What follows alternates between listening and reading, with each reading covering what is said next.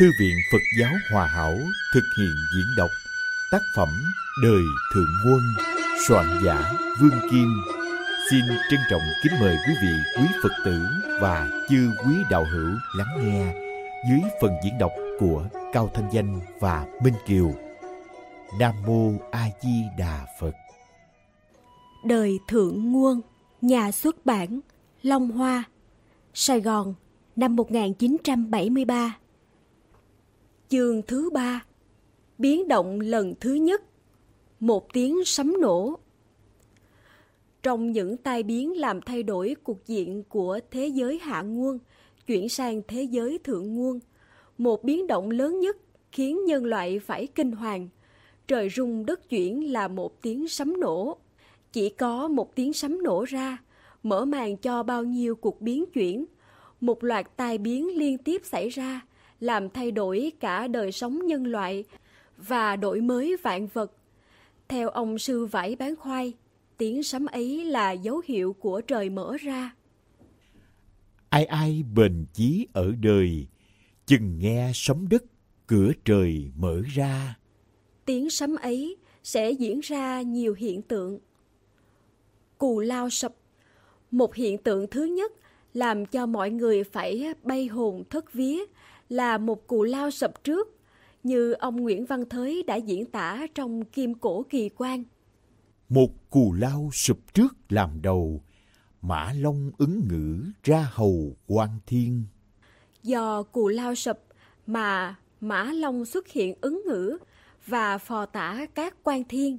Chẳng những sụp một cù lao trước mà còn sụp nhiều cù lao khác nữa. Hậu nhất thinh tiêu hết cù lao, nhị niên chí khổ đề lao chen người.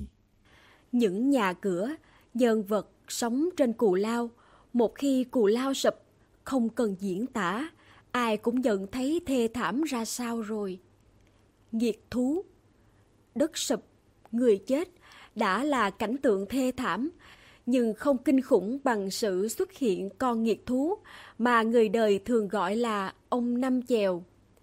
Về nguồn gốc ông Năm Chèo, trong quyển Đức Phật Thầy Tây An có đoạn kể lại rằng một hôm ông Đình Tây, một môn đệ của Đức Phật Thầy Tây An, được lệnh thầy đi xuống vùng láng, gặp lúc vợ tên sinh chuyển bụng đẻ mà không có chồng ở nhà. Ông Đình Tây thấy vậy, chạy lo làm giường và rước mũ dùm. Khi tên sinh đi bắt rắn bắt rùa ở ngoài đồng, về nghe rõ tự sự thì hết sức cảm ơn ông Đình Tây. Ông này thấy trong giỏ của sinh có một con sấu con. Mũi đỏ có năm giò thì rất thích bèn nài nỉ hỏi mua. Nhưng vì thọ ơn ông Đình Tây mới vừa giúp vợ mình sanh đẻ nên xin vui lòng biếu con sấu ấy cho ông. Được con sấu ấy, ông Đình Tây đem khoe với thầy. Té ra, thầy biết đó là loại sấu thần, nên có bảo ông Đình Tây đem giết để trừ hậu hoạn. Đã không nghe lời thầy, ông Đình Tây lén nuôi con sấu ấy. Được ba năm, con sấu ấy một hôm bỏ đi mất, không dám giấu giếm. Ông bèn đem việc ấy bạch với Đức Phật Thầy, thì Ngài chắc lưỡi rồi cắt nghĩa cho ông Đình Tây biết, sau này con sấu ấy sẽ nhiễu hại dân chúng, không biết bao nhiêu mà kể.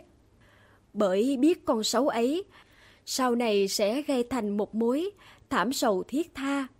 Nên tuy chắc lưỡi hối tiếc cho việc dĩ lỡ ra rồi, nhưng Đức Phật Thầy không thể bỏ qua, không thể nghĩ đến phương pháp trừ nó.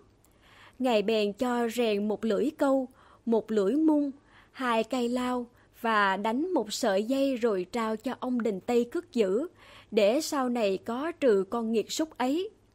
Có lần, trong mùa nước lớn, ông Năm Chèo trường lên vùng Láng Linh, phá làng xóm. Người ta mời ông Đình tay đến. Kịp khi nghe ông đến, thì ông Năm Chèo biến mất và từ đó không còn xuất hiện nữa. Có lẽ từ đó, ông nằm yên ở một nơi nào lo tu luyện, nhưng chừng khi nghe tiếng sấm nổ, tiếng sấm làm cho ông vùng dậy. Theo ông Thanh Sĩ, con nhiệt thú ấy nằm yên dưới đáy sông, lâu năm chày tháng, đất cát tụ lại làm thành cù lao trên mình nó. Này tiếng sấm làm kinh động nó, Do đó nó cựa mình nên cù lao phải sập. Đức Huỳnh giáo chủ có cho biết con nghiệt thú ấy sẽ nhiễu hại dân chúng ở vùng nào và có chỉ vị trí của nó ở. Con sông nước chảy vòng cầu, ngày sau có việc thảm sầu thiết tha. Chừng ấy nổi dậy phong ba, có con nghiệt thú nuốt mà người hung. Đến chừng thú ấy phục tùng, bá gia mới biết người khùng là ai. Thức nhật đê mê Tiếng sấm nổ làm cho con nghiệt thú thức dậy thì trái lại làm cho con người đê mê bất tỉnh. Cảnh tượng đê mê đó được ông thanh sĩ diễn tả trong mấy câu sau đây. Bầu trời sấm chớp ủ ê, khắp trong thiên hạ đê mê lạnh lùng. Cả già trẻ đều mê man bất tỉnh. Sấm đâu lại bỗng nổ vang, trẻ già bất tỉnh, đê mê sát hồn. Đến như vợ chồng, con cháu trong nhà, dù có buộc chùm nhau, sau khi mê man tỉnh dậy, cũng đứt đùm không hay biết, như ông ba Thới đã viết. Đạo vợ chồng con cháu buộc chùm, ngủ mê thức dậy, đứt đùm không hay. Chẳng những đứt đùm mà lòng dạ cũng phân hai, nghĩa là không còn nhìn nhận nhau là vợ chồng nữa. Buộc vạt áo không chắc vợ chồng, ngủ mê thức dậy cách lòng phân hai. Là vì hai bên không còn biết nhau nữa, mà xem nhau như người dưng kẻ lạ. Huê tàn rồi đây đó thảnh thơi, ngủ mê thức dậy hai nơi biết gì. Thời gian đê mê ấy, theo ông thanh sĩ kéo dài trong bảy ngày đêm, sau đó con người mới tỉnh lại. Mẹ đấy con, rồi đây sẽ tới. Bảy ngày đêm bật lối trời trăng. Sau khi những người được phước còn sống trở lại, sẽ thấy cảnh vật đều thay đổi, nhìn xem đều lạ nước non, lạ người, lạ vật. Mẹ đấy con, mắt chừng khi mở, là nước non, là cả đất trời. Phép Phật tiên ngài khéo đổi dời, sự mau lẹ vẫn ngoài tưởng tượng. Lạ quê lạ cảnh Do sấm nổ gây nên cuộc sụp đất mà cảnh vật thay đổi. Cái gì cũng trở nên mới lạ, như ông Ba Thới đã viết. Chừng nào nghe một tiếng âm thanh, lạ quê lạ cảnh, bình minh lạ người, lạ non nước, lạ dạng nói cười, mặt mày ngơ ngáo như người cuồng phu. Nhiều thành thị đã hóa thành sông núi. Chốn thị thành sao lại hóa rừng, chát chua trong dạ, ớt gừng sát tâm. Mọi vật đều biến đổi hết, ngay như thất sơn cũng biến. Trong hai ngàn năm sự biến thất sơn, biến thiên biến địa, biến nhân thay đời, biến hết thảo mộc lại biến lời, rã rời thân thể cho đời khinh khi.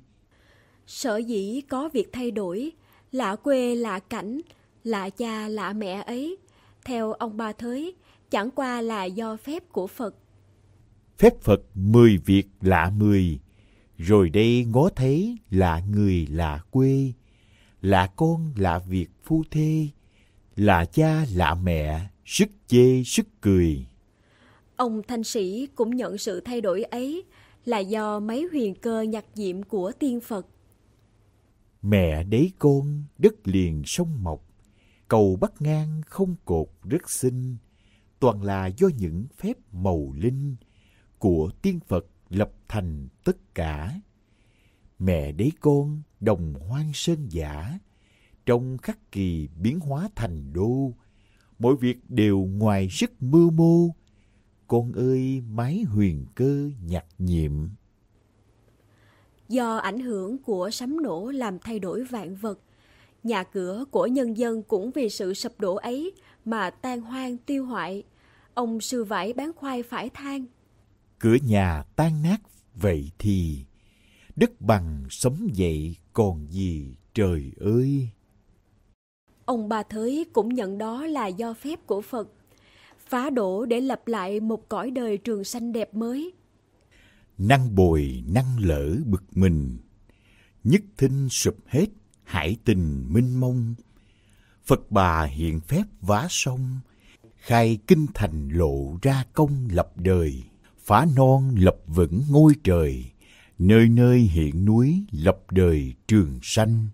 Hiện đền đài, trong lúc đất sụp đá tan, làm cho sanh linh chết chóc, cửa nát nhà tan, muôn ngàn thống khổ, sông thành núi, biển thành rừng, thì xuất hiện một kỳ quan vũ trụ có một không hai mà từ tạo thiên lập địa đến đây chưa từng thấy. Kỳ quan vũ trụ ấy là đền vàng cát ngọc. Hiện tượng này ông Ba Thới đã viết. Thiên cơ dựng nghiệp một nền, nhất thinh ngó thấy điện đền vui thay. Và theo ông Thanh Sĩ, điện đền ấy hiện ra trong rừng hoang núi đá. Mẹ đấy con do thần thông lực, trong phút giây núi nứt đã tan, phàm ai ngờ trong chốn rừng hoang lại có được đền vàng cát ngọc. Muốn thấy được đền vàng cát ngọc ấy, Đức Huỳnh giáo chủ khuyên phải trao dồi cho đúng bậc thanh liêm chánh trực.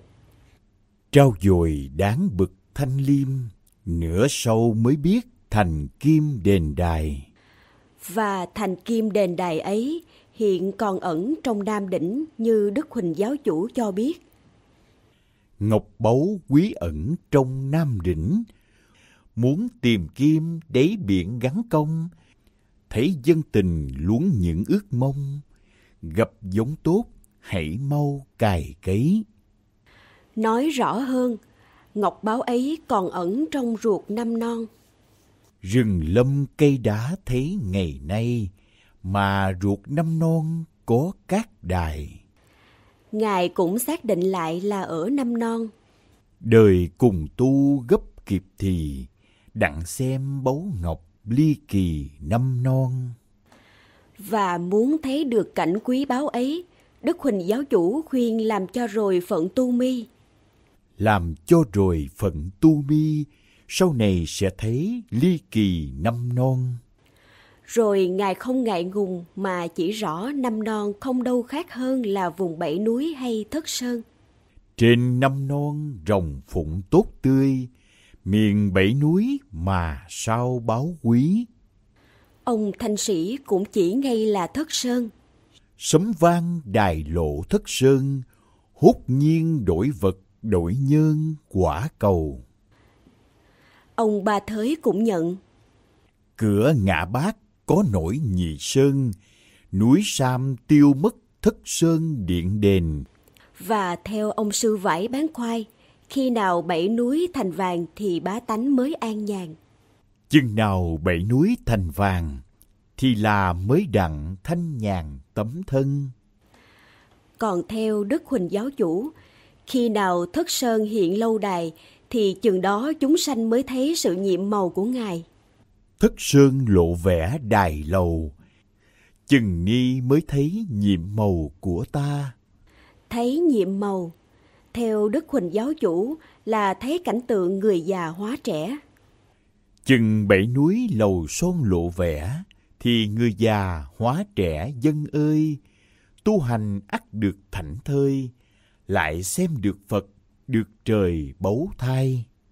Đến ông sư vải bán khoai thì ông không giấu giếm mà chỉ ngay là núi cấm. Chừng nào núi cấm hóa lầu, thời là bá tánh đâu đâu thái bình. Rồi Đức Huỳnh giáo chủ cũng chỉ rõ là đền đài ở núi cấm. Lầu đài núi cấm lộ nay mai, thức tỉnh chúng sanh mới tỏ bày, khuyên dạy dân tình minh đạo đức, tu hành được thấy cảnh bồng lai. Quả là một tiên cảnh vô cùng đẹp đẽ như sấm giảng đã nói. Tiên cảnh kia kìa gần lộ vẻ, chờ người hữu phước đến liên đài. Một đền đài làm bằng châu ngọc lưu ly hổ phách, dành cho kẻ trung trực, cho những tôi lương đóng. Phương Nam rạng ngọc chối lòa, lưu ly hộ phách mấy tòa đài cung, dành cho kẻ lòng trung chánh trực, quân cùng thần náo nức vui tươi, liên hoa đua nở nụ cười, rước tôi lương đống chào người chân tu. Và theo ông Thanh Sĩ, khi nào non cấm hóa lầu thì nhân dân mới sống đời an cư lạc nghiệp. Chừng nào cá nọ hóa long, cấm sơn lộ vẻ đền rồng mới yên. Hay là chờ cho non cấm hóa lầu, Phật ra công dụng phép màu mới an. Nói tóm lại, khi tiếng sấm nổ thì lầu đài bằng vàng ngọc hiện ra, núi cấm nổ tung, đá chài ra đến bốn ông thẻ là những tấm bản bằng gỗ mà Đức Phật Thầy Tây An sai Đức Cố Quản đem cấm bốn phía núi cấm để làm giới hạn cho môn nhân đệ tử không được ở trong vòng cấm địa ấy.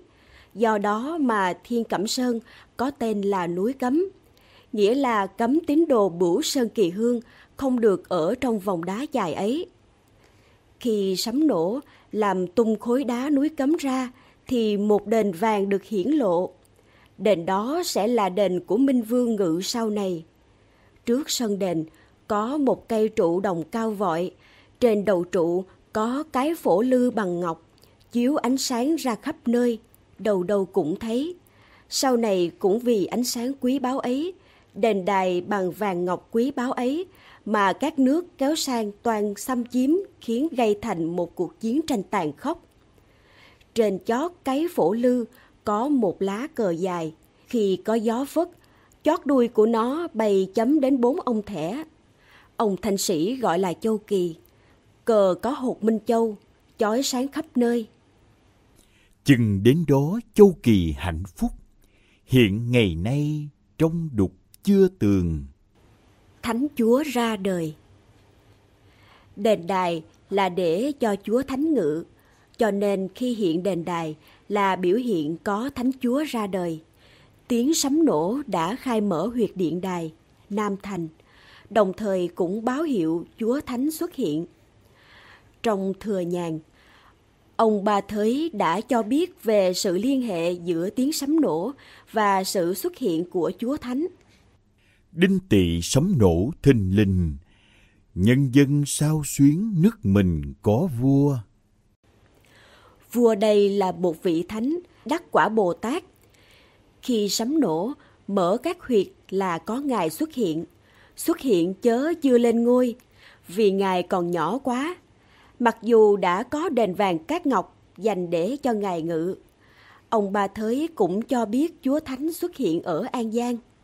An Giang theo nghĩa xưa gồm có các tỉnh miền Hậu Giang, lỵ sở đặt tại Châu Đốc, chớ không như bây giờ tên của tỉnh Long Xuyên. Bao giờ Chúa xuất An Giang, Thái Bình thiên hạ bạc vàng nhiều thay. Sự xuất hiện của Chúa Thánh, theo ông Ba Thới, là điềm nhà nhà ấm no. Nhà nhà no đủ bằng nay, nơi nơi lạc nghiệp tuệ thay tấm tình. Còn theo Đức Huỳnh Giáo Chủ là dấu hiệu đến buổi khoa tràng.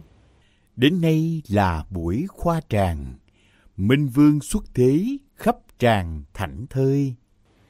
Và cũng là điềm dân lành hết còn lao khổ nữa. Nhân sanh giữ phận chớ than, Minh Vương xuất thế mới an dân lành.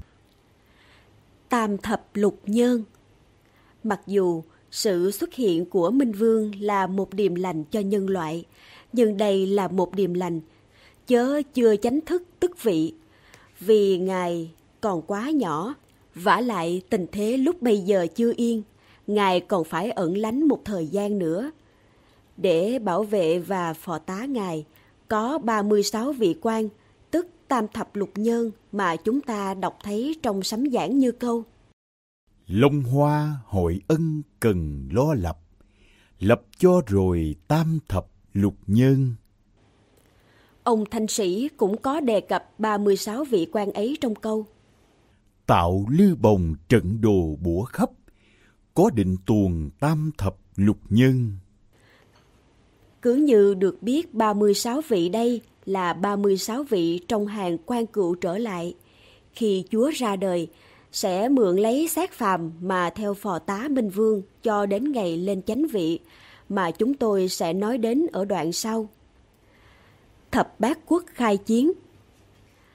Mặc dù Chúa Thánh đã xuất hiện, nhưng tình thế lúc bấy giờ chưa yên vì sự hiển lộ đền vàng cát ngọc, nhất là viên ngọc phổ lư trên chót cột đồng chiếu sáng khắp nơi, khêu gợi lòng tham tàn của các nước, ỷ lại vào sức mạnh của võ khí tối tân và để thỏa mãn lòng tham lam muốn chiếm đoạt đền vàng điện ngọc, các nước khởi binh kéo sang. Cứ theo sấm giảng thì kể có tất cả 18 nước, mà sấm giảng gọi là thập bát quốc, nhưng không nói rõ tên 18 nước ấy là nước nào. Chỉ thấy nói là nhiều nước dị kỳ không giống nhau, kéo vào Việt Nam khắp bốn mặt như ông sư vải bán khoai cho biết. Giặc thời tứ hướng vậy thì, nhiều nước dị kỳ khác chẳng giống nhau. Chúng kéo qua là vì lòng tham báu.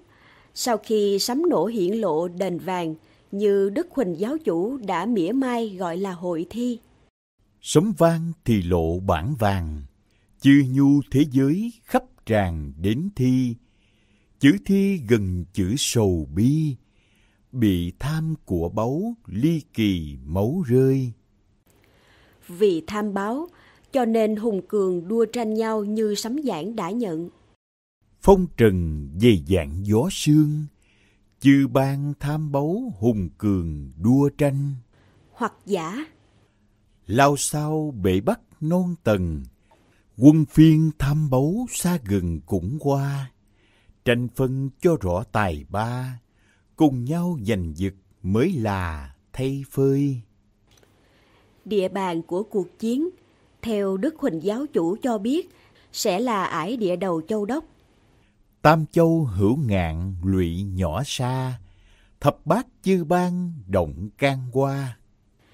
Tam Châu là chỉ tỉnh Châu Đốc, một tỉnh nằm trên hữu ngạn sông Cửu Long, có ba chữ Châu, tỉnh Châu Đốc, quận Châu Phú và xã Châu Phú. Chẳng những trận chiến xảy ra ở ải địa đầu Châu Đốc, mà còn diễn ra ở Non Tần, tên của nước Cao Miên hay Campuchia. Hãy mau khuya sớm ân cần, đặng xem chư quốc non tầng giành chia. Nhưng trận chiến thảm khốc và ác liệt nhất mà thay chất thành núi, máu chảy thành sông là trận chiến trên con lộ định mạng văn giáo và giáo văn. Lộ văn giáo Về con lộ tiền định văn giáo, trong Tứ Thánh có viết Qua liền năm nước chật đàn, qua lộ văn giáo máu tràn thành sông.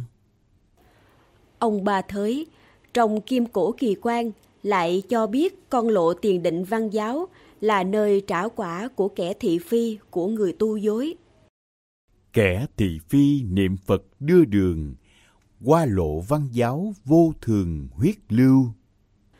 Ông Ba Thới còn nói rõ, chẳng những lộ văn giáo mà còn thêm lộ giáo văn là nơi phơi thay của những người vô căn thiểu để. Qua hậu sử văn giáo, giáo văn, thay phơi ngọn cỏ, vô căn Phật trời. Nhưng con lộ văn giáo là con lộ nào và con lộ giáo văn là con lộ nào? Có người cho rằng con lộ văn giáo là con lộ từ núi Sam đi vào nhà bàn. Nhưng xét về địa danh thì trên đoạn đường này không có chỗ nào có tên văn giáo cả. Cứ theo sự hiểu biết của chúng tôi, thì văn giáo là tên một xã nằm trên con lộ từ nhà bàn đi vào núi cấm. Con lộ trải qua những xã bắt đầu từ nhà bàn kể xuống, Thới Sơn, Văn Giáo, Vĩnh Trung, Tú Tề. Như vậy thì con lộ văn giáo là con lộ từ nhà bàn đi xuống núi cấm. Còn giáo văn là một con kinh chứ không phải con lộ. Nó khởi từ đầu cầu sắt nhà bàn, cách kinh Vĩnh Tế ba cây số ngàn, chạy xuống núi voi mà người ta thường gọi là kinh Trà Sư. Con kinh này chạy xuống gần núi voi trổ xuống láng cháy cho tới láng bà, ăn thông đến rừng Bảy Thưa. Hồi trước, Đức Cố Quản Trần Văn Thành dùng con đường nước giáo văn này tải lương từ Kinh Vĩnh Tế xuống rừng Bảy Thưa, nơi Đức Cố Quản lập chiến khu chống Pháp. Vì các ngõ khác đều bị quân Pháp chặn đường, nên Đức Cố Quản phải dùng con đường này vận lương. Mặc dù rất xa và hiểm trở, nhưng được an toàn hơn các ngõ khác. Kinh trà sư lúc bấy giờ rất sâu, nên ghe xuồng lưu thông rất thuận tiện. Gần đây, con kinh ấy thiếu tu chỉnh đã trở nên cạn, không còn dùng lưu thông trong mùa khô hạn, chỉ dùng được trong mùa nước lớn mà thôi. Sau này, hai con lộ văn giáo và giáo văn sẽ là chiến địa ác liệt khi 18 nước kéo binh sang định xâm chiếm đền vàng Cát Ngọc. Cho nên nơi đây thầy sẽ chất thành núi, máu sẽ chảy thành sông trong những ngày các nước chém giết nhau. Dân chúng ở vùng này sẽ vô cùng điêu linh khổ sở không sao tả xiết. Ông Thanh Sĩ cho biết. Ngày sau dân sự chật đường, thất sơn đồng lớn chiến trường gớm ghê, kẻ ác đức chịu bề khối lửa, nỗi đau binh chan chứa một bầu, từ đây đến việc không lâu, tu đừng mạnh yếu nạn sầu bên lưng. Và ông mô tả cảnh chạy giặc của dân chúng trong hồi khủng khiếp ấy như sau. Chúng sanh đã nhiều lần loạn lạc, tay bồng con lưng vác hành trang. Trước đầu lửa cháy đa đoan, sau lưng tiếng súng giật tràn đuổi theo, pha lẫn tiếng con kêu khóc mẹ. Bên đường còn nhiều kẻ thác oan, trong vào phách lạc hồn tan, thấy người rồi bắt nghĩ sang đến mình. Chẳng những chiến cuộc xảy ra ở Đồng Thất Sơn, phần tỉnh Châu Đốc mà còn lan rộng xuống Láng Linh và phần tỉnh Long Xuyên. Khổ cảnh của miền Long Châu, Long Xuyên và Châu Đốc đã được Tứ Thánh đề cập đến. Ghe thuyền kẻ tới người lui, giữ lời Phật dạy nhủi chuối núi rừng, sự tiêu một cuộc không chừng, Long Châu ước giáp Phật trừng loài gian, thay nằm chật đất ngổn ngang, đầu trôi sóng dập ngổn ngang hai hồ. Về thảm cảnh của Láng Linh, Đức Huỳnh giáo chủ cũng có nói đến. Chừng đến lúc Láng Linh thọ cảnh, thì ta đây mới ánh gương cho. Cuộc chiến này đi đến kết cục là các nước vì tranh nhau toan cướp đoạt đền vàng điện ngọc mà sát hại lẫn nhau, không nước nào thắng nước nào. Kết thúc là chiến tranh tự tàn lụi, Việt Nam không chiến mà tự nhiên thành như Đức Huỳnh Giáo Chủ đã nói. Ra đời bất chiến, nổi tiếng từ bi, lời lẽ gắn ghi, thành công êm thấm, có lắm người yêu. Giai đoạn tranh chiến này phù hợp với mấy câu sau đây của Đức Huỳnh Giáo Chủ. Thất sơn tiếng nổ, quy cổ diệt kim, cửu cửu y nhiên, tình riêng thăm báu, đổ máu tuôn rơi, khùng mới nói chơi, chư ban hàng phục. Và cũng ăn khớp với đoạn sấm của trạng trình ở câu. Bảo Sơn thiên tự xuất, bất chiến tự nhiên thành. Mặc dù trong trận chiến này, Việt Nam bất chiến tự nhiên thành, nhưng dân chúng vùng Thất Sơn và Láng Linh không khỏi tai ách. Chẳng qua là cơ định mạng của tiền căn mỗi người vậy. Âm binh Về tai nạn của giặc trần, mặc dù khốc liệt, thê thảm thiệt, nhưng dân chúng còn có thể trốn tránh. Nếu người ta biết dự phòng và kịp thời di tản, đến như giặc trời thì không còn đường nào trốn tránh được. Nó sẽ thê thảm và ghê rợn bằng mấy mươi lần giặc trần. Vì người đời không biết đâu mà tránh, không còn biết chạy đi đâu, chỉ còn có một con đường là cầu trời khẩn Phật. Về nạn âm binh, ông sư vải bán khoai có cho biết. Lại có một mối âm binh, làm đâu nhiều chứng trong mình chẳng an. Kẻ thì nát ruột nát gan, người thì thịt nát xương tan chẳng còn. Đức Huỳnh giáo chủ cũng cảnh cáo. No chiều rồi lại đối mơi, dương trần sắp vướng bệnh trời từ đây. Cùng một lượt với chiến tranh do 18 nước khởi động, làm cho sanh linh đồ tháng, âm binh cũng nổi dậy khắp nơi, giết hại nhân dân không sao kể xiết. Đứng trước cảnh chết nằm trong nắng trong mưa, chết trôi theo gió, chết đùa theo mây, chết do máy tạo chuyển xoay, chết vì nhân loại súng gây tai nạn, chết nào bằng chết ôn hoàng. Thanh sĩ Ông ba thới phải cất tiếng than. Càng ngày càng thác càng mòn, xem đi xét lại chẳng còn bao nhiêu. Hội Long Hoa Cũng trong hồi giặc giả loạn lạc, nhiễu hại âm binh. Hội Long Hoa được lập, một đại hội do Phật trời lập ra như ông sư vải bán khoai cho biết. Phật trời nói chẳng sai lời. Long Hoa là hội Phật trời lập ra. Theo Đức Huỳnh Giáo Chủ, trong muôn thu mới có sắc lệnh khai kỳ Long Hoa vào thời nguồn hạ. Muôn thu thiên định nhất kỳ, hạ nguồn sắc lệnh khai kỳ Long Hoa.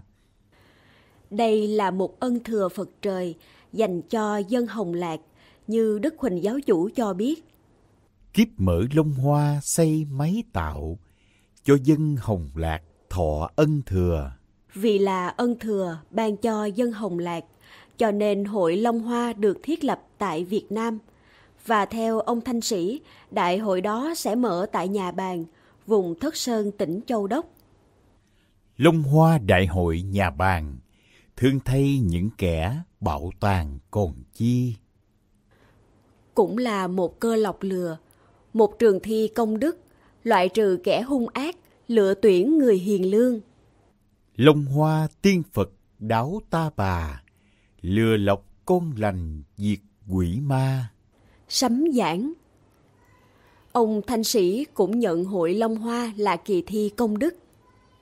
Long Hoa vốn kỳ thi công đức, hạ nguồn là chính lúc chọn lừa. Lành thì làm, giữ nên chừa, thiện tồn ác thất thiên cơ định rồi. Vì là một cuộc thi, cho nên chư Phật ngóng đợi người hiền đức đến ghi tên vào Bảo Liên Trì như ông Thanh Sĩ đã viết. Phật ngóng đợi ai quy cửa Phật để ghi tên nơi Bảo Liên Trì. Để ngày Long hội mở thi sẽ cùng các Phật đồng quy một đường. Cùng nhận hội Long Hoa là một trường thi chọn người hiền đức. Ông sư vải bán khoai có viết. Lập rồi cái hội Long Hoa, chọn người tu niệm đặng mà bao nhiêu. Đức Huỳnh giáo chủ cũng nhận như thế. Lập rồi cái hội Long Hoa, đặng coi hiền đức được là bao nhiêu. Sở dĩ lập hội Long Hoa chọn người hiền đức, theo Đức Huỳnh giáo chủ, để khuôn phò chân Chúa. Hội Long Hoa chọn kẻ tu mi, người hiền đức đặng phò chân Chúa. Cho nên, người mà có mặt trong hội Long Hoa, theo Đức Huỳnh giáo chủ mới là bậc hiền nhân chí đức. Trợ chân cho kịp Long Hoa, Long Hoa có mặt mới là hiền nhân. Và theo ông sư vải bán khoai, hội Long Hoa là một hội quân thần Âu Ca, một ngày vui nhất xâm vầy tôi Chúa. Mừng người làm phước làm nhân, Long Hoa một hội quân thần Âu Ca. Chẳng những một hội vui giữa Chúa tôi, mà còn là cơ hội cho người hiền cõi kiếp phàm tục để bước lên nấc thang tiên thánh như ông Thanh Sĩ đã nhận. Phật dành cho hội Long Hoa, sao không ráng đến cõi ra kiếp người. Long Hoa Hội là một trường thi công đức, ai có mặt ngày đó mới bậc hiền nhân. Một cơ hội cho người cõi kiếp phàm để trở nên tiên thánh. Vậy làm cách nào để có mặt hay sống còn trong ngày Long Hoa Đại hội? Ông Thanh Sĩ có khuyên. Ráng mà cải tánh sửa tâm, Long Hoa mới đặng hầu gần Phật tiên, chín tòa sen báu hoa liên, Phật ngài lộ vẻ nhân hiền ai đương, rạng mày những bậc trung lương, gian dâm vô đạo đầy đường huyết lưu. Nói tóm lại, Muốn đi đến hội Long Hoa hay có mặt trong hội Long Hoa phải là người hiền đức. Đức Huỳnh giáo chủ có viết, Phật Vương Đà chỉ rõ mấy diệu huyền, chuyển lập hội Long Hoa, chọn những đấng tu hành cao công quả để ban cho xứng vị xứng ngôi. Người đủ các thiện căn để giáo truyền đại đạo, định ngôi phân thứ gây cuộc hòa bình cho vạn quốc chư bang. cộng đồng thưởng phạt Hội Long Hoa là những trường thi công đức, lựa chọn người hiền, xử phạt kẻ ác gian. Thế nên, Hội Long Hoa được xem là hội công đồng thưởng phạt. Phàm đã có kẻ ác bị xử phạt thì kẻ hiền lương phải được thưởng ban. Thiên Chúa giáo gọi là ngày phán xét cuối cùng, Denia Judgment. Ngày xét công xét tội, chẳng những hạng người đang sống còn xác thân mà cả hạng người đã chết chỉ còn được phần hồn. Về điểm này, Đức Huỳnh giáo chủ cho biết. Đến kỳ thi danh thầy chạm bảng trên đài cao gọi các linh hồn. Linh hồn nói đây là chỉ những người đã chết mà chưa đi đầu sanh. Đến ngày này đều được gọi đến phán xét. Nếu có phước đức, sẽ được ban thưởng xứng vị xứng ngôi, hưởng đời thượng nguồn an lạc. Bằng có tội ác, sẽ bị xử phạt hoặc bị đánh đọa linh hồn ra tro bụi, hoặc đầu sanh vào cõi thấp kém, chịu ngưng trệ cuộc tiến hóa trong mấy muôn năm đến khi cơ duyên phù hợp sẽ đầu sanh trở lại. Ngày hội công đồng thưởng phạt ấy sẽ mở trên non thần như ông bà Thới đã cho biết. Đầu Sơn làm hội công đồng, hội 18 nước xử trong cõi trần âm dương xử tội một lần, vái trời cầu Phật định phần ngày sau. Đức Huỳnh giáo chủ cũng cho biết sứ mạng của Ngài trong ngày công đồng thưởng phạt ấy ở câu. Có ngày mở rộng quy khôi, nôn thần vang chuyển khùng ngồi xử phân. Hay là Lão đây vâng lệnh Phật tôn, lãnh câu thưởng phạt chư môn giữ lành. Vì là ngày xử tội cả âm dương, cho nên ngày hội công đồng thưởng phạt cũng là ngày tụ hội của Tam Hoàng, Thiên Hoàng, Địa Hoàng và Nhơn Hoàng, đồng mở cửa cho các cõi quy tụ. Thiên Hoàng mở cửa các lân, Địa Hoàng cũng mở mấy tầng ngục môn, mười cửa xem thấy ghê hồn, cho Trần coi thử có mà hay không nhưng hoàng cũng lấy lẽ công cũng đồng trừng trị kẻ lòng ác gian ấy là đến lúc xuê sang tam hoàng trở lại là đời thượng quân. Ba cõi công đồng hội họp để phán quyết lần cuối cùng. Kẻ ác bị trị tội người hiền được ban thưởng và hưởng đời thượng quân an lạc. Đức huỳnh giáo chủ cho biết. Xử những kẻ hung hăng tồi tệ thưởng những người trung hiếu vẹn toàn. Vì thế, Đức Huỳnh giáo chủ khuyên dân chúng cố gắng cho được dự vào hội nhân hoàng, hầu làm rạng rỡ giống hồng lạc. Bởi giống dân này sẽ xây dựng nhà Nam trong thời kỳ thượng nguồn tạo lập. Khuyên dân chúng gần xa phân cạn, lập nhân hoàng cho rạng Á Đông. Chúng sanh phải tưởng giống dòng, hiệp tâm hiệp lực, cột đồng nhà Nam. Ba năm hạn hán Trong giai đoạn chuyển biến này, nhân dân Việt Nam, nhất là vùng Long Châu, vô cùng thảm khổ. Những nào bị nạn giặc giả do 18 nước tham báo kéo sang, gây nên cuộc máu sông xương núi. Những nào bị âm minh nhiễu hại, bị đưa ra tòa án công đồng. Tuy rằng hạng hung ác bị tiêu diệt, hạng hiền lành được thưởng ban, nhưng hạng người được chọn lọc còn lại quá ít. Mặc dù số phận hạng người được chọn lọc, được lãnh phần an hưởng ở buổi thượng nguồn, nhưng từ đây cho đến ngày đời Tân được lập, thân phận của họ còn phải trải qua bao nhiêu cuộc nhồi nhã, sảy sàng, nhất là sau ngày hội Long Hoa và cộng đồng thưởng phạt. Nhân dân còn sống sót, tức hạng người được gọi là hiền đức, còn phải trải qua một cuộc hạn hán trong ba năm làm cho đồng khô cỏ cháy, nhân vật một phen nữa hao mòn vì nạn chết đói, chết khát, thân héo xác khô. Trong kim cổ kỳ quan, ông bà Thới cho biết cảnh tượng đau khổ ấy diễn ra như sau. Thương ba năm không chờ nhóm chiều, nhà không người ở niệm nhiều nam mô. Thầy không lấp mà để phơi khô, không nước mà uống nam mô đạo nào. Ông còn lặp lại cảnh người chết phơi khô ấy trong câu. Dạy lành niệm Phật Nam Mô, tam niên hạn hán phơi khô thân hình. Đứng trước thảm trạng hạn hán ấy, ông không khỏi rơi lệ mà than rằng Ta hồ nhật nguyệt dĩ biệt ly, hạn hán tam niên bi lụy ngọc. Giai đoạn xảy ra sau khi một tiếng sấm nổ làm cho nhân vật điêu linh, xóm làng sơ sát, kéo dài cho đến ngày phát khởi sự biến động thứ hai với ba tiếng sấm nổ kinh thiên động địa. Nam mô A Di Đà Phật